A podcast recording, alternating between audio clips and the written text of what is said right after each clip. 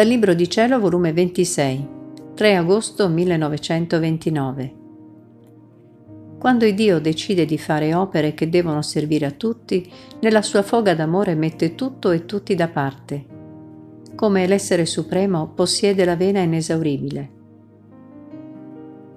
Continuo il mio solito abbandono nel fiat divino. Me lo sento come accentrato sulla mia piccola esistenza.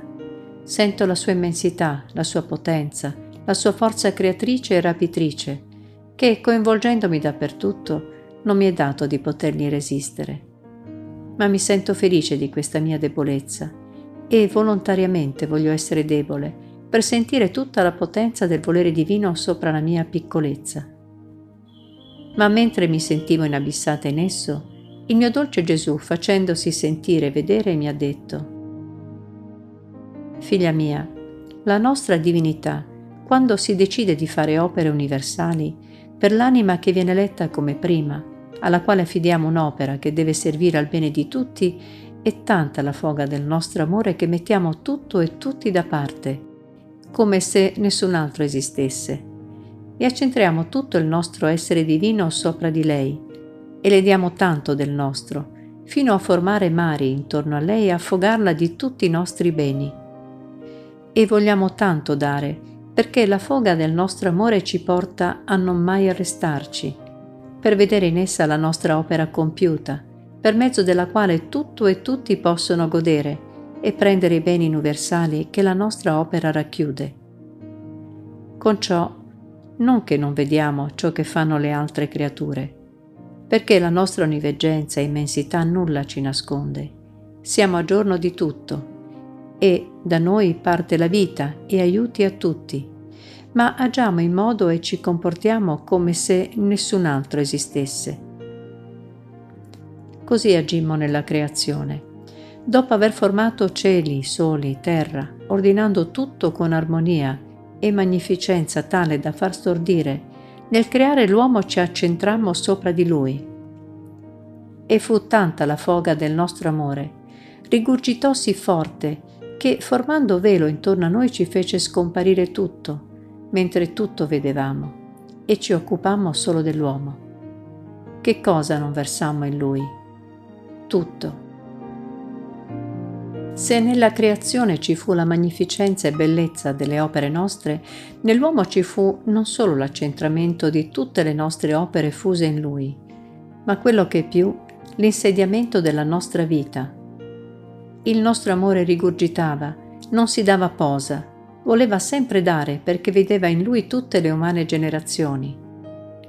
Così agimmo nella Regina del Cielo. Tutto fu messo da parte, tutto il male delle altre creature, e ci occupammo solo di lei. E versammo tanto che fu la piena di grazia, perché doveva essere la Madre universale e causa della redenzione di tutti. Così stiamo agendo con te per il regno del nostro voler divino. Stiamo facendo come se null'altro esistesse. Se volessimo guardare ciò che fanno le altre creature, i mali che commettono, le ingratitudini, il regno del nostro volere starebbe sempre in cielo, non solo, ma neppure ci sentiremmo disposti a dire una sola verità del nostro fiat supremo.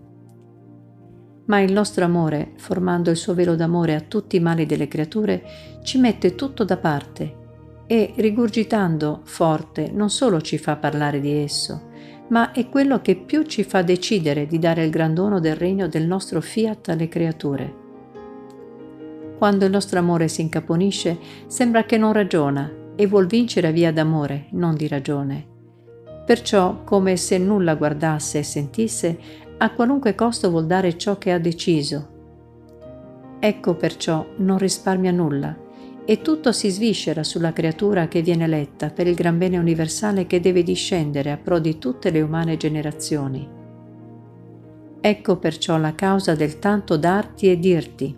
Sono foghe d'amore del nostro amore, che nulla vuole risparmiare. Tutto vuol dare, purché il regno della nostra divina volontà regni sulla terra. Onde la mia mente continuava a pensare a tante cose sulla divina volontà e il mio dolce Gesù ha soggiunto, Figlia mia, il nostro essere supremo è vena inesauribile. Non esauriamo mai. né possiamo dire abbiamo finito di dare, perché per quanto diamo teniamo sempre da dare. E mentre diamo un bene, un altro ne sorge per mettersi in via per darsi alle creature. Ma per quanto siamo inesauribili, non diamo i nostri beni, le nostre grazie, né diciamo le nostre verità a chi non è disposta, a chi non fa attenzione ad ascoltarci per imparare le nostre lezioni sublimi e modellare la sua vita a seconda dei nostri insegnamenti, in modo da vedere scritto in lei i nostri insegnamenti e arricchita dei nostri doni. Se ciò non vediamo, i nostri doni non si partono da noi, né la nostra voce giunge all'udito della creatura. E se qualche cosa sente, è come di voce che viene da lontano, che non le riesce di comprendere chiaramente ciò che noi vogliamo dirle. Perciò la nostra vena inesauribile resta arrestata dalla indisposizione delle creature. Ma sai tu chi dà le vere disposizioni all'anima? La nostra divina volontà. Essa la svuota di tutto, la riordina, la dispone in modo mirabile, in modo che la nostra vena inesauribile non cessa mai di dare e di farle sentire le sue lezioni sublimi. Perciò fatti dominare sempre dal mio fiat divino, e la nostra vena inesauribile non cesserà mai di riversarsi sopra di te. E noi avremo il contento di far sorgere dal nostro essere divino nuove grazie, nuovi doni e lezioni non mai ascoltate.